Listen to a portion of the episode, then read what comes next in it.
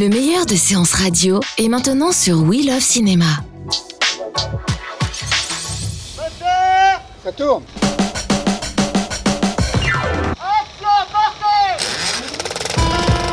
Moi je veux du féroce actualité.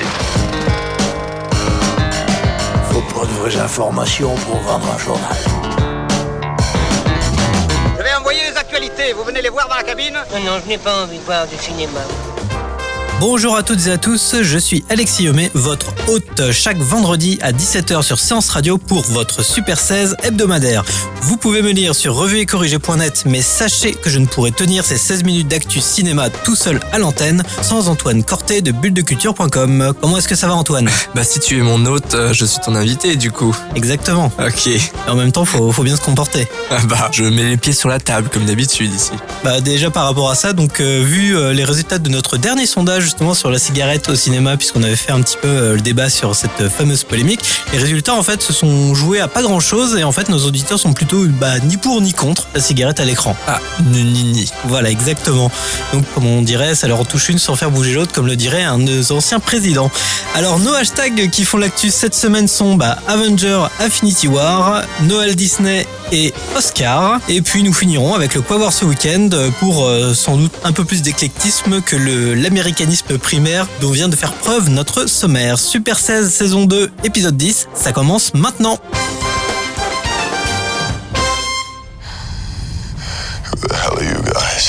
Ça y est, elle est enfin sortie. Tu l'attendais, n'est-ce pas, Antoine ? Ah oui. Ah oui, à fond. Nous ouais. parlons, bien sûr, bah, pour toutes celles et tous ceux qui habitaient dans une grotte cette semaine, la fameuse bande-annonce du troisième Avenger sous-titré Infinity War.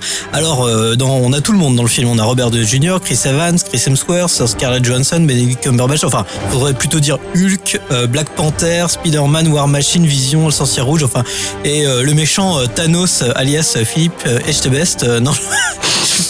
C'est plutôt Josh Brolin. Alors, je sais pas toi, Antoine, mais euh, alors que la bande-annonce, pour moi, me fait un petit peu ni chaud ni froid, euh, comme tous les Marvel d'ailleurs depuis un an, j'ai quand même l'impression que celui-ci va faire plus l'événement que le deuxième Avengers euh, qu'on a un petit peu tous oublié déjà.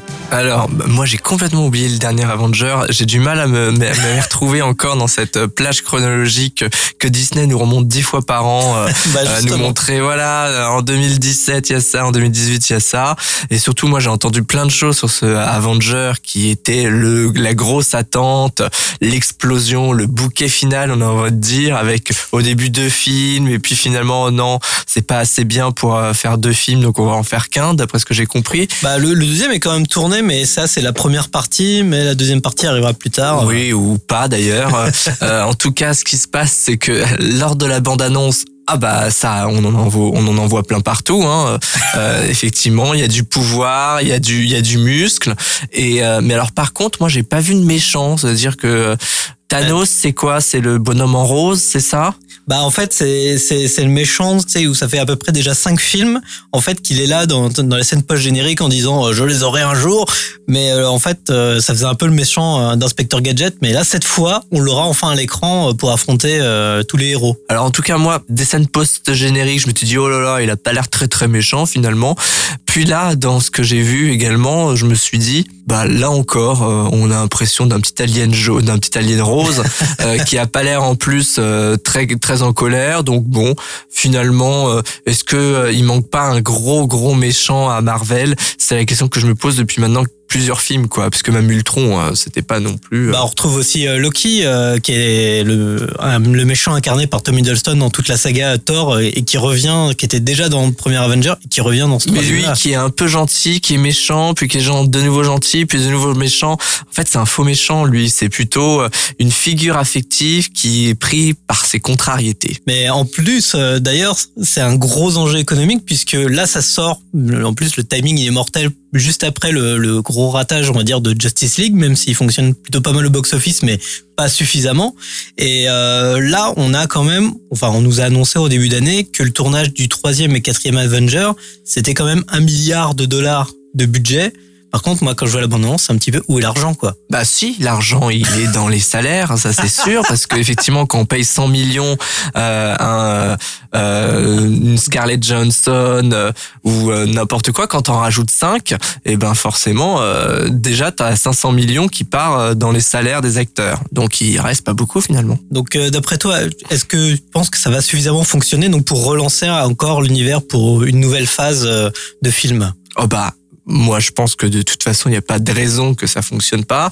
On n'arrête pas de critiquer Marvel. Il n'y a eu aucun gros échec pour l'instant.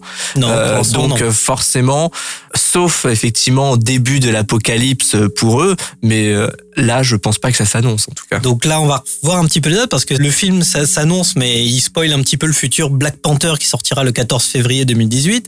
Donc Avengers Infinity War, c'est le vingt-cinq avril deux mille dix-huit. Le dix-huit juillet, juste ensuite, on aura Ant-Man et la Guêpe. Le six mars deux mille dix-neuf, Captain Marvel. Euh, vingt-quatre avril deux mille dix-neuf, le quatrième Avengers. Euh, dix juillet deux mille dix-neuf, un autre Spider-Man. En deux mille vingt, Gardien de la Galaxie trois. deux mille vingt et un, un autre Spider-Man. Enfin, et deux mille vingt-quatre, j'ai entendu qu'il y avait Dark Vador qui arrivait dans les Avengers. Alors, bah, côté rassemblement, d'ailleurs, euh, on vous renvoie au précédent Super seize par rapport au rachat de la twenty-first Century Fox, car Disney, en fait, avance dans l'ombre. On a une nouvelle, euh, de nouvelles par rapport à ça. Comme quoi, ils sont confirmés dans le rachat, donc, des, des franchises euh, cinéma et séries.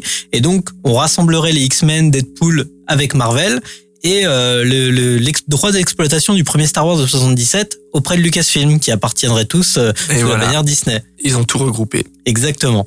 Sinon, Avengers Infinity War sortira dans les salles françaises le vingt-cinq avril deux mille dix-huit, et tout de suite, nous passons à une nouvelle news Disney.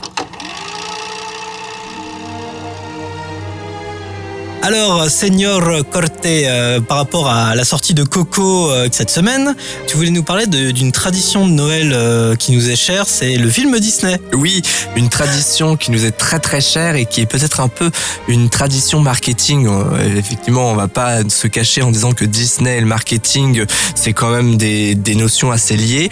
Moi, j'ai envie de parler quand même d'une petite Madeleine de Proust. On se retrouve, bon, toi t'étais peut-être pas jeune à l'époque, mais moi je l'étais, dans les années euh, début quatre-vingt-dix, et en fait quand on parle de Disney Noël, c'est assez relatif parce qu'en fait à cette époque-là, eh ben j'ai La Belle et la Bête par exemple qui sort en novembre quatre-vingt-onze aux États-Unis, et alors que aujourd'hui ça sort dans, de manière internationale euh, sur tous les écrans du monde, nous il a fallu attendre un an pour retrouver La Belle et la Bête au cinéma, et donc il est sorti chez nous en octobre novembre quatre-vingt-douze.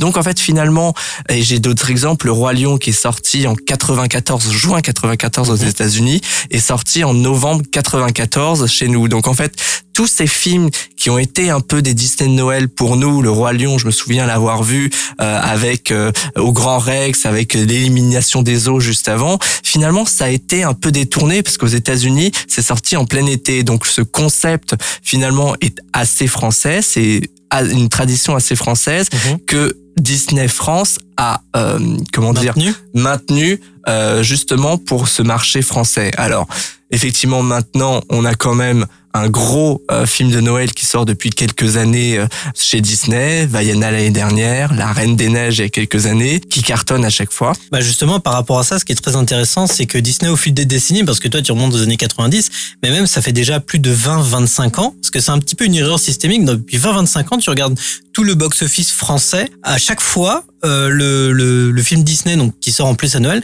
finit dans le top cinq. Tout à fait. Quasiment à chaque fois depuis au moins vingt ans. Tout à fait. Il y a des exceptions. Par exemple, Zootopie, euh, avec une sortie un peu exceptionnelle qui était en, en février-mars. Il était beaucoup plus tôt, ouais. Qui était pas du tout un film de Noël, qui a également cartonné.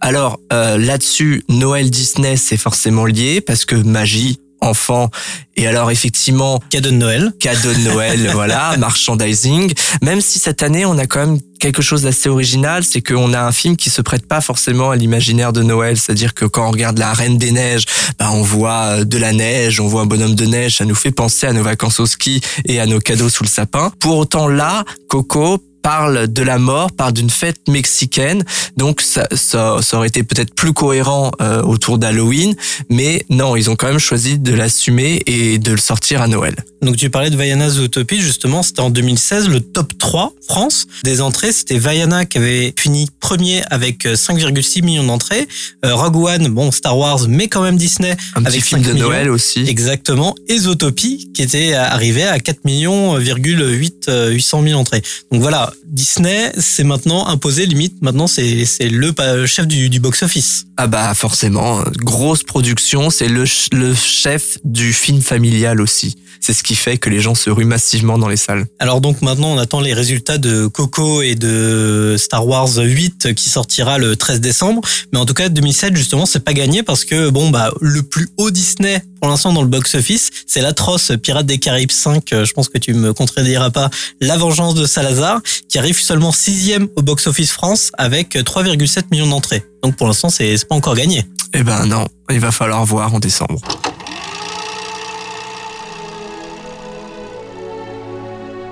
Il ne pouvait pas mieux entamer la saison des Oscars qui commence ce vendredi. Je parle bien sûr de The Post, alias Pentagon Papers en français, le nouveau film de Steven Spielberg qui a été en fait élu cette semaine parmi la presse américaine comme le meilleur film de l'année. Bon, nous on l'a pas encore vu, mais ça y est de quoi quand même chambouler un petit peu les pronostics pour les prochaines nominations aux Oscars qui auront lieu le vingt-trois janvier deux mille dix-huit. Alors comme le mois de décembre, c'est le moment, c'est la période où sortent ou ressortent les films qui prétendront pour les petites statuettes dorées, on va faire un petit peu le, le point sur les grosses attentes et en tout cas ceux sur lesquels on, on mise le plus pour ramasser le plus de statuettes. Alors toi Antoine, lesquels tu avancerais le plus euh, ton choix ? Alors moi je suis en mesure aujourd'hui de te dire qui va avoir l'Oscar du meilleur acteur et de la meilleure actrice. Ah c'est vrai, t'as ta petite boule de cristal. Ah oui, moi je me suis fait une projection. Ça va être Daniel Day-Lewis en meilleur acteur parce que pourquoi ? Et on a tous les signaux au vert. Dernier film avant sa retraite, pré-retraite. Mmh. Euh, ça va être le premier acteur accumulé quatre Oscars dans euh, ce qu'on appelle le leading role, le rôle principal. Et puis, donc du coup, ça va envoyer plein de messages avec euh, finalement un, un film de Paul Thomas Anderson qu'on attend également avec impatience. Au niveau de la meilleure actrice, ça, je sens Jessica Chastain, qui elle a toujours été un peu timide dans dans ses nominations euh, avec les Golden Globes, Oscars. On l'a jamais vue sur le devant de la scène. Là, avec Aaron Sorkin, le grand jeu... Aaron Sorkin. Sorkin, euh... pardon. Elle va... Euh, je pense que c'est le rôle qui est fait pour elle. Et là, on va commencer une sacrée course aux Oscars euh, pour euh, la mettre en, en haut de la page. Tu penserais pas que... Bah, moi, j'ai pas trop aimé le film, mais dans Mother... Euh, Jennifer Lawrence, ça peut prétendre une deuxième statuette ? Pas du tout, parce que moi je pense que autour du film Mother, il y a eu beaucoup de d'a priori négatifs et je pense pas que on puisse assumer le fait de mettre des Oscars aussi importants à un film qui a quand même été bien décrié et bien critiqué par nos journalistes. Alors en tout cas, celui où on est certain qu'il ne concourra pas, car un petit peu comme c'est la tradition à la S N C F, le quinze heures dix-sept pour Paris de Clint Eastwood sera en retard en fait, il arrivera trop tard pour s'insérer dans la compétition.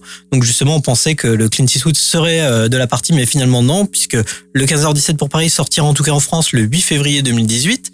On aura le Ridley Scott d'ailleurs, puisqu'on a eu la bande-annonce, on vous la mettra dans, dans notre Twitter, euh, donc qui est version euh, sans Kevin Spacey, mais à la place on a créé censuré. Voilà, on a Christophe, Christopher Plummer qui est remplacé euh, euh, Kevin Spacey à l'écran. Donc, ce qui est quand même étonnant, c'est que Ridley Scott a maintenu la date de sortie du film. Il a retourné toutes les scènes où il y avait Kevin Spacey avec Christopher Plummer. Et là, boum, on a la bande-annonce cette semaine. Donc, comme quoi, il est encore dans la course. Et, et oui. Il est plutôt bien parti d'ailleurs pour aller chercher un... enfin sa statuette du meilleur réalisateur, parce que Ridley Scott l'a jamais eu pour l'instant. Il va y avoir un sacré travail de montage et un, pour le coup un sacré cra- travail de réal aussi. Parce qu'en plus le film était censé être terminé. Enfin dans les Oscars techniques, je pense qu'on pourra voir le Dunkerque de Christopher Nolan, Blade Runner deux mille quarante-neuf. Oui, dis-moi si je me trompe. Même si euh, c'est des films qui sont assez tôt euh, dans la chronologie et qui peuvent être oubliés pour les votants, donc euh, c'est jamais évident de couronner du film milieu deux mille dix-sept. Il y en a beaucoup qui misent même sur Wonder Woman pour son côté un peu euh, bah, féministe et tout ça au niveau du message qui véhicule. Tu penses qu'il peut faire son trou ? Dans quelle catégorie ? Technique ? Pour moi, ce serait plutôt technique, mais il y en a beaucoup qui pensent que peut-être euh, que Gal Gadot J- pourrait avoir euh, j'y crois une pas. nomination. J'y crois pas. En tout cas, euh, cent vingt battements par minute représentera la France aux Oscars. Après, il faut qu'il fasse partie de la shortlist des finalistes. Donc, en attendant le vingt-trois janvier deux mille dix-huit et ses nominations, passons tout de suite au Quoi voir ce week-end ? Donc cette semaine, Antoine, ce qu'il faut voir pour toi donc ce week-end, c'est La Promesse de Terry George. Oui, si on arrive à trouver une salle qui le diffuse, parce que malheureusement ah. à Paris, il n'y en a pas beaucoup, il doit y en avoir trois ou quatre. Pourtant, il y a du gros casting. Il y a du gros casting. Charlotte Lebon, Oscar Isaac, Christian Bale. C'est un film sur le massacre arménien. Donc on connaît Terry George qui a été oscarisé notamment pour Hôtel Rwanda. Là, il revient encore à nous à nous parler d'un vrai grand biopic avec énormément d'histoires vraies, et là-dessus il crée une fiction qui est une histoire amoureuse, une histoire passionnelle, un peu un trio amoureux. Moi j'ai beaucoup aimé, pourquoi ? Parce que effectivement les décors, on sent que c'est un peu faiblard, pour autant il y a quand même une vraie passion dans ce qu'il nous explique, dans sa chronologie, et du coup il arrive quand même sur deux heures dix, deux heures quinze à nous emporter, à nous créer aussi une émotion que on ne voit qu'avec lui et qui nous réconcilie avec les grands biopics comme Laurence d'Arabie ou ce genre de choses. Donc, j'aime beaucoup. Et toi, alors, du coup, Alexis, qu'est-ce que tu as choisi ? Je ne sais pas, tu ne l'as même pas dit avant l'émission. Eh oui, bah, de toute façon, on en parlait tout à l'heure, il y avait un petit indice, c'était Coco, tout ah. simplement, de Lion Cridge, donc le Disney Pixar de Noël. Donc, je, moi, je m'y attendais pas forcément, puisque bon, je me suis dit, c'est un petit peu un film opportuniste, mais bon, euh, face à Donald Trump qui déteste les Mexicains, c'était une certaine bonne réponse politique. Puis en fait, le film, il est super touchant, justement. Ça parle des morts, de ceux qu'on oublie, de, de la famille. Ça parle de plein, plein de choses qui sont très, très intéressantes. Le personnage principal est super attachant. Il y a le bon, il y a forcément la petite musique mexicaine, tout ça, mais c'est pas juste une visite touristique euh, pour le bon gringo. C'est vraiment un truc qui plonge dans cette culture-là, qui nous la met bien en avant avec plein, plein de détails dans les images. Le rendu visuel est absolument sublime. Donc, c'est pas juste un film pour les enfants. Non, il y a un vrai fond. Il y a une vraie mise en forme qui est super bien. C'est un très, très bon film de Noël. Donc, j'espère qu'il réussira à faire, à faire son trou au box-office en France, juste avant que Star Wars ne débarque assez rapidement pour, pour nettoyer toutes les salles de cinéma. C'est la fin de Super seize, donc on arrive au bout de nos seize minutes. Vous pouvez nous lire à la fois sur revue et corrigez point net et bulle de culture point com. Super seize, c'est sur Séance Radio, mais aussi en podcast sur SoundCloud, iTunes et tous les autres agrégateurs. N'hésitez pas à nous laisser vos conseils, vos avis, vos envies directement dans les commentaires. On se retrouve la semaine prochaine sur Séance Radio pour un nouveau Super seize. Bon week-end. Eh ben, bon week-end. Ça tourne.